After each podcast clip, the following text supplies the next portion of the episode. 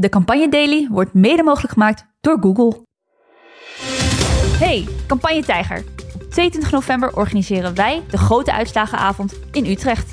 Met campagnegoeroes, politieke minicolleges, live duiding en muziek. Reserveer gratis je tickets via de website van Tivoli Vredenburg. Nog 28 dagen voor de Tweede Kamerverkiezingen. Het is vandaag woensdag 25 oktober. Mijn naam is Lin en welkom bij de Campagne Daily. Vervolgens doet Omtzigt een soort stare-down die denk ik 30 seconden duurt. Waarin hij gewoon probeert de blik van Galit te vangen en hem echt heel boos aan probeert te kijken. Voor we beginnen een kleine rectificatie op de uitzending van gisteren. Uh, we zeiden in die aflevering dat Timmermans in Europa nog voor kernenergie was.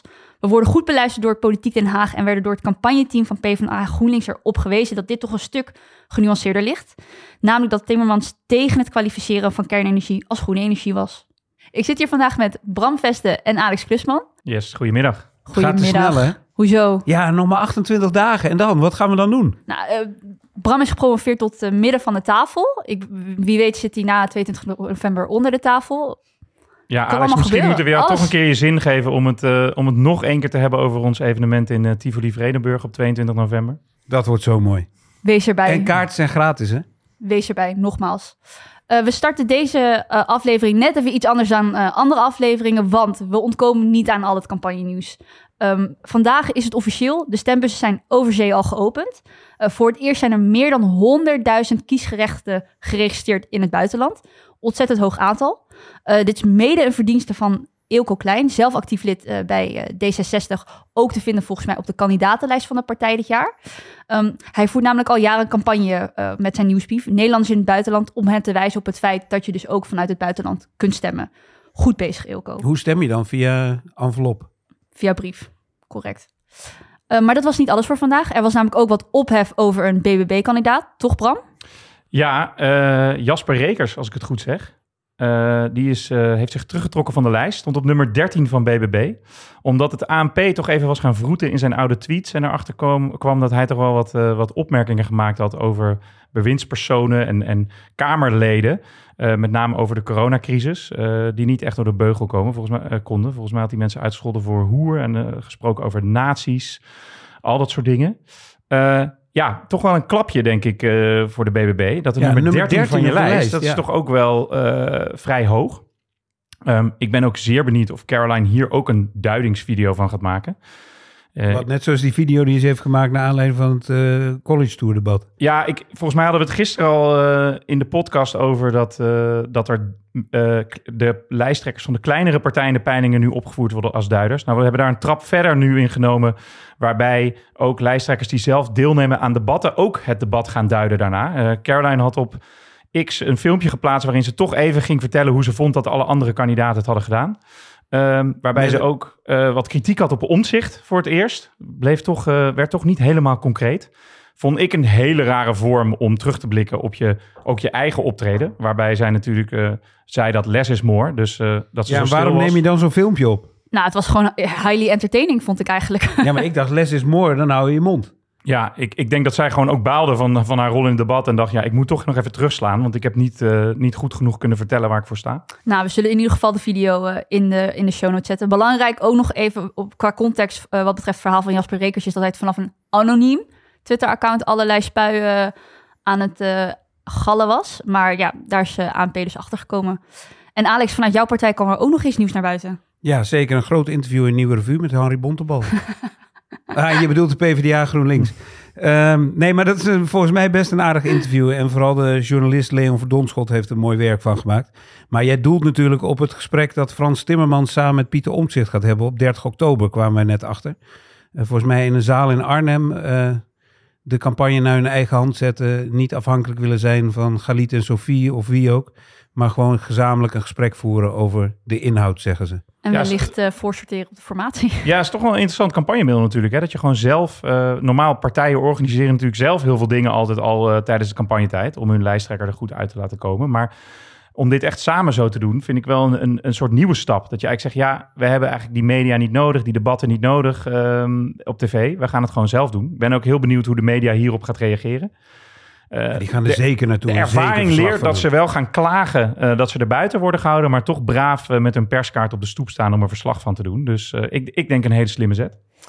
Een hele slimme set. Eh, het is ook heel expliciet benoemd als een gesprek, geen debat. Dus ik ben heel erg benieuwd eh, hoe dat uiteindelijk vorm gaat krijgen. Eh, dat is voor beide goed dat het een gesprek wordt. Ja, dat denk ik, Ik vind ook. bij, bij beide zie je op het moment dat het richting een debat gaat, dan moeten ze alle twee zo hun best doen om hun soort van natuurlijke, Ja, hopelijk Nee. geen vragen in de, Ja. vanuit de zaal. hun, want, hun natuurlijke eh, ergernis eh, binnenboord te houden. Dus een gesprek is heel goed voor ze volgens mij. Nou, iets wat eh, ook een gesprek was, maar soms ook wel weer net een andere kant opsloeg, was eh Omzicht die gisteravond aanschoof bij Galit en Sophie. Dit keer dus bij eh Galit eh Kassem.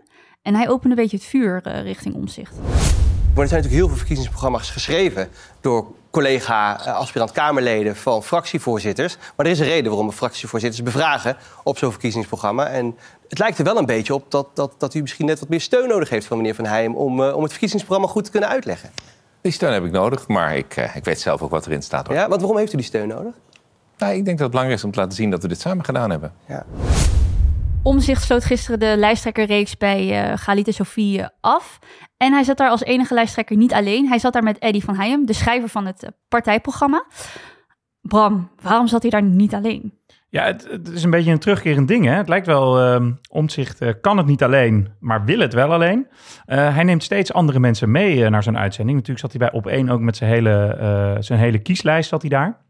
Wat tegelijkertijd wel heel opvallend is, is dat eigenlijk zo'n Eddy van Heijen vervolgens totaal niet aan het woord komt. Volgens mij één keer valt hij in, maar voor de rest er wordt hem geen vraag gesteld. Eh Omtzigt reageert zelf direct op elke vraag, dus geeft ook geen enkele opening voor Van Heijem om, om erin te springen. Ehm, ja, het lijkt wel een beetje alsof Omtzigt de schijn wil ophouden van we zijn een brede eh, partij met veel kandidaten en die wil ik allemaal de spotlights gunnen en we doen het met z'n allen. Maar tegelijkertijd wel heel strak de touwtjes in handen wil houden. Dus hij duldt het eigenlijk niet eh, dat andere mensen het verhaal van NSC voor hem gaan vertellen. Nee, want we hoorden natuurlijk ook s'avonds van het mannetje van op één. ehm, dat eh, op één Eddie had uitgenodigd om daar aan te schuiven. Maar dat dat niet mocht, omdat hij s'avonds, s'avonds bij Galit naast Pieter Omtzigt moest zitten. Dus dat vond ik ook heel opmerkelijk. Dus Maar dan heb is- je twee kansen om je verhaal te vertellen op twee, twee prominente talkshows. En dan kies je ervoor met z'n tweeën bij eentje te gaan zitten. Ja, maar je vergeet hierbij wel dat talkshows toch altijd om, eh, om exclusiviteit vragen. Of je schuift bij het ene aan of je schuift bij het andere aan. Ja, maar op één had blijkbaar niet Pieter Omtzigt gevraagd, maar had eh, de schrijver van het verkiezingsprogramma gevraagd. Ja, en als je over exclusiviteit, ik denk dat Omtzigt vooral op zijn strepen is gaan staan bij, eh, bij Galit en Sophie. Want dat werd ook zelfs benoemd van eh, u wilde niet alleen hier zitten. Nou, dat, dat is volgens mij eigenlijk best wel not done om, om zo uit de school te klappen over de afspraken die, eh, die met de redactie worden gemaakt. Eh, en ja, om, om dat zo open te bespreken, laat wel Mhm. zien dat Omtzigt behoorlijk de touwtjes, de touwtjes in handen had voor Maar wat vond je van die dynamiek? Want het werd soms best wel een beetje stekelig. Kassem zei op een gegeven moment ook van... het wordt weinig concreet, hè, je programma. Wat zagen we gebeuren tussen die twee? Ehm, ja, ik, ik vond het op zich wel eh, opvallend dat eigenlijk als we kijken naar de andere lijsttrekkersgesprekken, die best wel een open podium kregen om gewoon te vertellen waar ze voor staan, waar ze vandaan komen, hoe ze het land willen veranderen. Eh, nou, Timmermans kreeg daar bijvoorbeeld echt ruim 20 minuten voor. Er werd hem bijna geen strobreed in de weg gelegd. Terwijl Omtzigt eigenlijk in 10 minuten vooral heel kritisch bevraagd werd over zijn partijprogramma. En daar ook zichtbaar geërgerd over was. Ik geef hem daar ook wel een beetje gelijk eh, in. Want Ja, maar weet je waar ik denk dat het door komt? Ik ben het met je eens hoor, want die, andere gesprekken eh, waren veel, veel milder van toon. Maar ik denk dat de, angel hem zit in dat voorgesprek dat er is geweest. Het, het gesprek dat is geweest, we eisen dat we met z'n tweeën komen. We eisen dat we het hierover gaan hebben, daarover gaan hebben. En omdat Kassem dat meteen bij het begin heeft benoemd, wat eigenlijk not done is, trad er een enorme ergernis volgens mij bij eh Omtzigt op. Dat bleef het hele gesprek hangen. En vervolgens aan het eind van het gesprek ging Omtzigt dat nog een keer terughalen. Want die ging ineens op zijn strepen staan en eigenlijk zeggen... we hadden afgesproken dat het over hoofdstuk 1 zou gaan. Over het herstel van het vertrouwen in het bestuur. En toen zei Kassem, die zei... ja, nou dat kunnen we misschien in de nazit doen, maar niet op tv. En dan was er ook nog een outsider die ook nog het, het gesprek domineerde, vond ik. Ja, en, en voordat we het daarover hebben, want eh, dat is zeker een, eh, een, een mooie rol die daardoor gespeeld werd. Ik denk wel dat dit ook een beetje de vloek is die Omtzigt over zichzelf heeft afgeroepen. Door zijn partijprogramma zo laat te presenteren, heeft iedereen nu het idee van... oké, maar nu dat partijprogramma er eenmaal ligt, zijn de messen geslepen. En dan gaan we het woord voor woord nalezen en jou op alles bevragen wat erin zit. Dus voorbij de, de, mooie, de mooie woorden over hoe we de toekomst van Nederland zien en het herstel van het vertrouwen. We gaan het nu echt hebben over wat er op, op eh, paragraaf 3, zin 2 staat. Over het afbouwen van eh, de belasting voor die groep. Ik noem maar wat. Hè. En, maar, niet, en niet alleen bij de publieke omroepen. Het viel mij op dat volgens mij maandagochtend had Wouter de Winter, chef politiek van de Telegraaf, had een hele filijne column in, in de Telegraaf. Waar het leek alsof die Timmermans weer eens ging fileren. Wat hij natuurlijk met alle liefde en alle graagte doet. Dus daar begon hij mee en vervolgens sloot hij zijn column af. Waar hij heel hard omzicht eigenlijk eh, voor de bus gooide. Door te wijzen op het gedrag dat omzicht al 17 jaar lang in de Kamer vertoont. Namelijk op het moment dat journalisten zich eh, gedragen als journalist. Dat hij dan uit zijn slof schiet omdat hij vindt dat ze zich als medewerkers moeten En gedragen. je, je zou dus bijna kunnen denken van, ja, is het, heeft Omtzigt zichzelf niet een klein beetje in de voet geschoten door zijn partijprogramma zo lang voor de borst te houden? Omdat nu alle focus is op zijn programma nu. Hè? Dus er is niet een ander programma wat er nog bij komt waarmee naar gekeken kan worden. Dus alles is nu op wat staat er in dat programma. Klopt dat wel? Is dat wel haalbaar? Ja. En het Is is daar niet doorgerekend. nagedacht? Dat merk je nu ook. Precies, de de ja. volgende aanvalslijn is, eh, meneer Omtzigt, waarom laat u het programma niet doorrekenen? En Want dan- wie zei dat aan dan- tafel? Dat zeggen heel veel mensen. En aan tafel zei volgens mij Oltje. eh Oltje Gulsen dat. Eh, maar die zei wel meer hele zinnige dingen aan tafel. En ik denk dat ook daar eh, NSC zich behoorlijk heeft misrekend. eh, met een tafeldame waarvan ze vermoedt. Ik denk van, nou ja, dat zal allemaal niet het allerergste zijn. En je zag dat, dat tot de tanden toe bewapend was. Had het programma, ze zei niet van A tot Z, maar het, het voelde alsof ze van A tot Z had gelezen. En ze legde eh, iedere keer de vinger op de zere plek. Hoe gaat u dat financieren? Waarom heeft u het niet concreter gemaakt? Dus echt een ongelofelijke shout-out naar haar... die na eh, student eh, Wouter bij de college tour... voor de tweede keer het omzicht heel erg moeilijk maakte. Ja, en, en dat soort lastige situaties komen ook vaak uit de onverwachte hoek. Hè? Ik, ik weet dat Kai van der Linden, spindokter en, en ook oud-adviseur van bijvoorbeeld Rita Verdonk en Pim Fortuyn...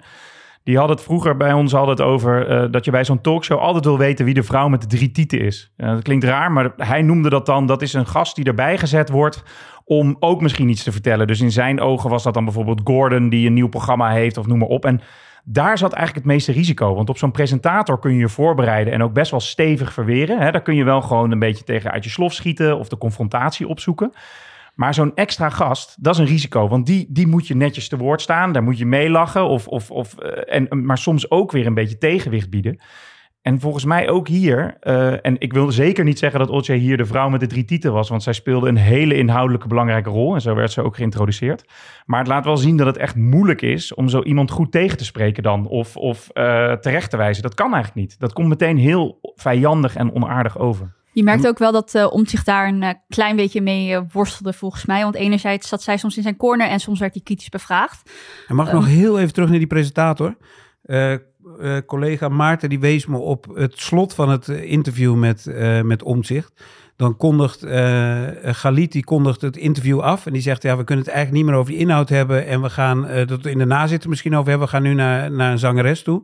En dan vervolgens doet Omtzigt een soort stare-down die denk ik 30 seconden duurt. Waarin hij gewoon probeert de blik van Galit te vangen. En hem echt heel boos aan probeert te kijken. En Galit kiest voor de autocue en kijkt hem gewoon echt niet aan. Maar het is een waanzinnig mooi uh, fragment om even terug te kijken. Dan moet je de hele uitzending uh, pakken en dat, dat fragment terugzoeken. We gaan het uh, in de show notes zetten, want volgens mij een, een waardige stare-down om, om terug te kijken. Ja, trouwens nog even over stare-downs. Uh, Dylan uh, heeft nu ineens een nieuwe uh, stare-down tegenstander gevonden in de vorm van Rico Verhoeven. Een heel bizar filmpje dat ineens op LinkedIn rondgaat voor een campagne van het ministerie van Volksgezondheid, waar zij ineens met Rico Verhoeven gaat oproepen voor een gezond sportklimaat. Nou, het is campagnetijd. We gaan ook dat filmpje in, uh, in de show notes zetten. Maar vandaag is er gelukkig ook meer heugelijk nieuws. Namelijk het feit dat de stemwijzer eindelijk online is. Nou, gisteren sloot uh, ons zich uh, de rijen af met zijn partijprogramma. Um, en vandaag dus de stemwijzer die je eindelijk kunt invullen om te achterhalen welke partij misschien wel het meest bij je past. Bram, waarom zijn er eigenlijk stemwijzers? Nou, omdat er heel veel zwevende kiezers zijn in de eerste plaats. Ik denk deze verkiezingen meer dan ooit. Hebben al volgens mij een paar keer aan gerefereerd. En uh, omdat niemand alle verkiezingsprogramma's gaat doorlezen. Tenminste, bijna niemand. Um, dus een stemwijzer is dan wel een manier om, om meer te weten te komen hoe partijen denken over bepaalde standpunten.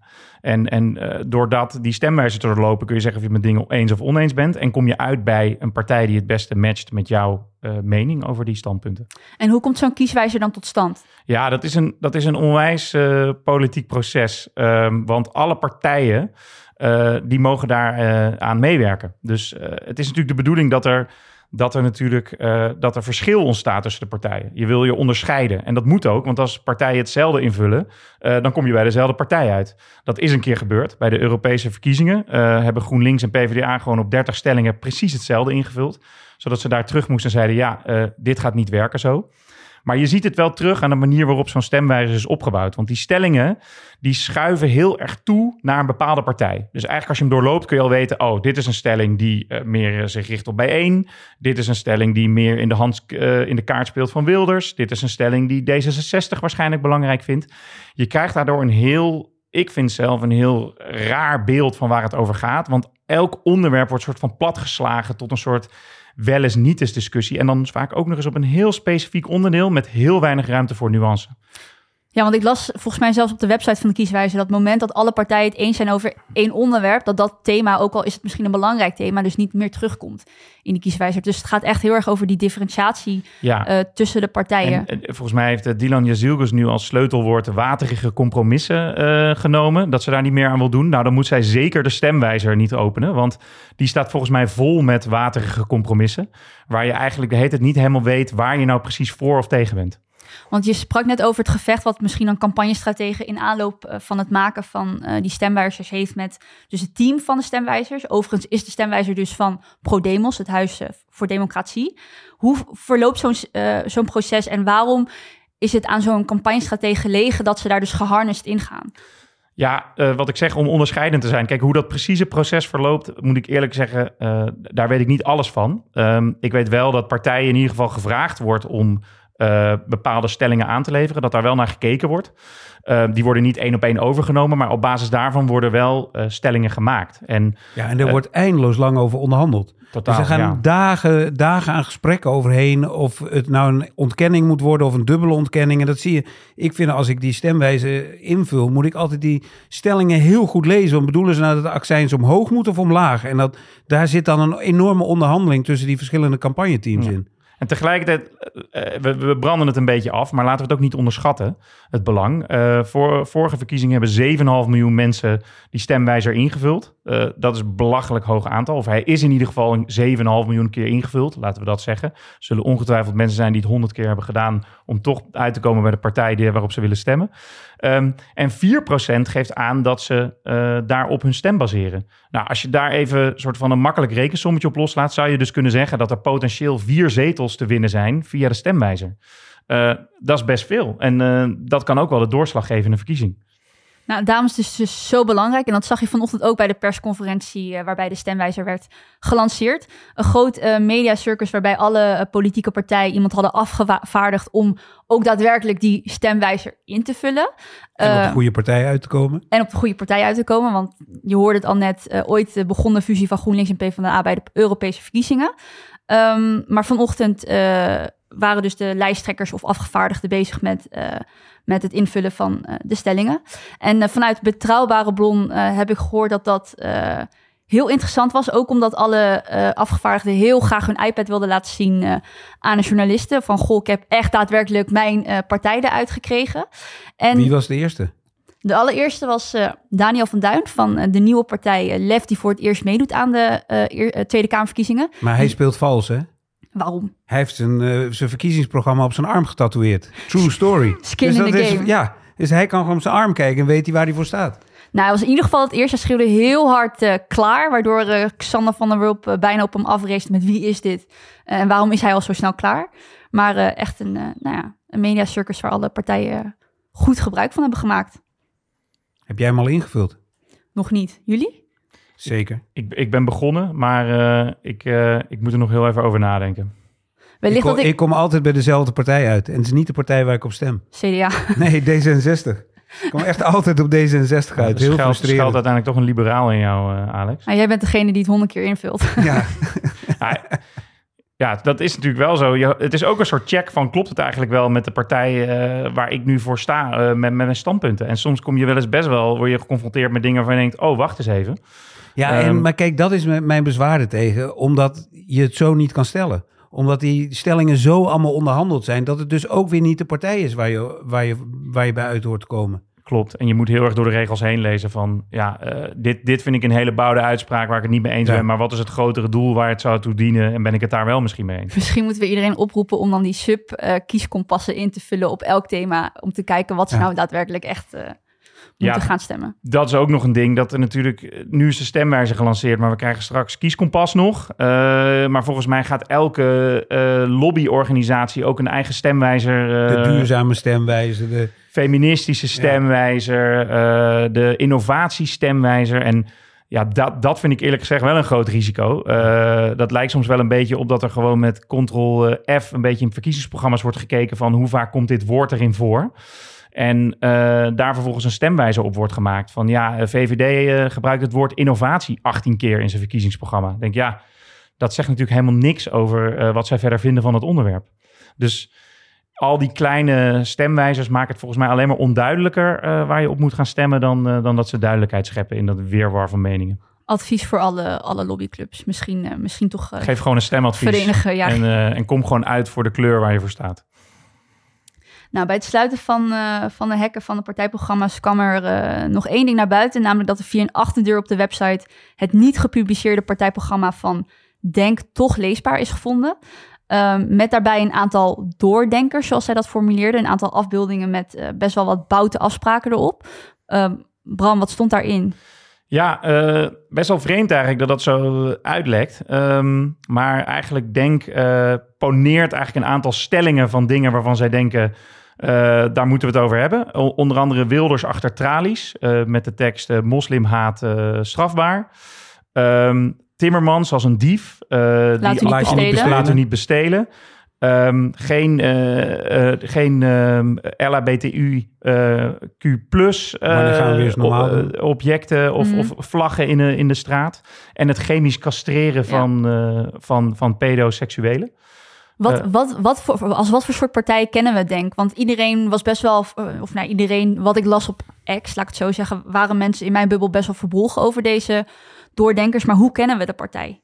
Ja, ik, ik vond dit ook wel best wel een conservatieve afslag die ze hier maken. En ik denk, ken het denk wel als economisch links en misschien cultureel eh, soms wat conservatiever, Conservatief. maar op zich wel pleiten voor gelijkheid van iedereen. Dus wat Ja, want jij je- hebt net allemaal moties van hun van het afgelopen jaar zitten doorkijken. En daar stemden ze heel, heel progressief eigenlijk. Ja, ik had, ik had Peter Quint ook meteen even geappt, want die, die zit daar wel bovenop, weet ik. Van, hey, eh, hoe, is dat, hoe is dat stemgedrag eigenlijk geweest van hen? En die stuurde me meteen een lijstje door eh, van een website... waarin je in 2021 ziet dat ze eigenlijk meestemmen met heel veel pro-LBTIQ plus eh, wetgeving of moties.